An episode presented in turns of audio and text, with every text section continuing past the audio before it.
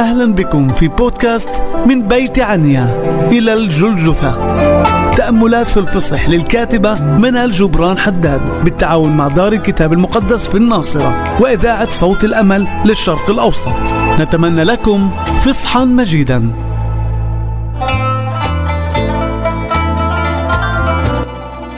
أما يسوع قبل عيد الفصح وهو عالم أن ساعته قد جاءت لينتقل من هذا العالم إلى الآب إذ كان قد أحب خاصته الذين في العالم أحبهم إلى المنتهى.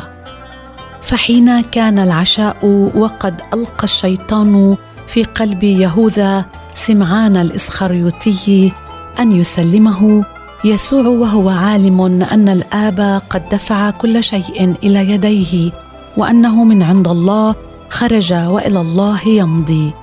قام عن العشاء وخلع ثيابه وأخذ منشفه واتزر بها ثم صب ماء في مغسل وابتدأ يغسل أرجل التلاميذ ويمسحها بالمنشفة التي كان متزرا بها.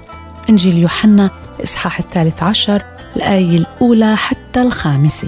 كان يسوع يعرف حقيقة وجوهر كيانه ومن هذه المعرفة كان ينطلق للعمل. هو يعلم أنه السيد المعلم الرب الذي جاء إلى العالم ليفدي ومن قلب تلك الثقة قام ليخدم أحباءه.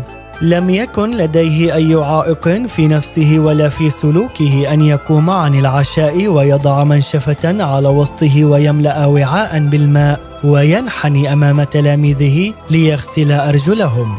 تلك المهمة كانت توكل للخدام في بيت المضيف أن يغسل الخادم أرجل الضيوف وليس فقط أيديهم حسب طقوس التطهير في الشريعة قبل أن يجلسوا للأكل.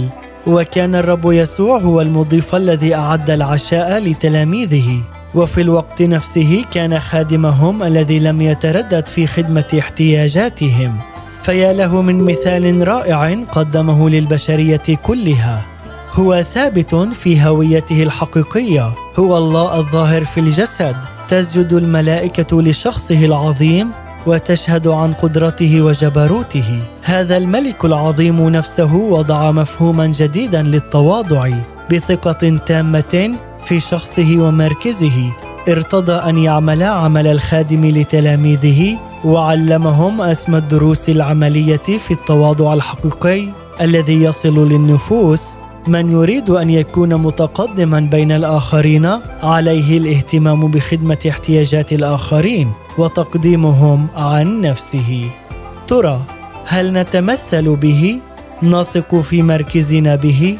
نطمئن ونستريح في مقامنا معه؟ لنستطيع أن ننطلق منه ونخدم الآخرين بتواضع وبذل للنفس.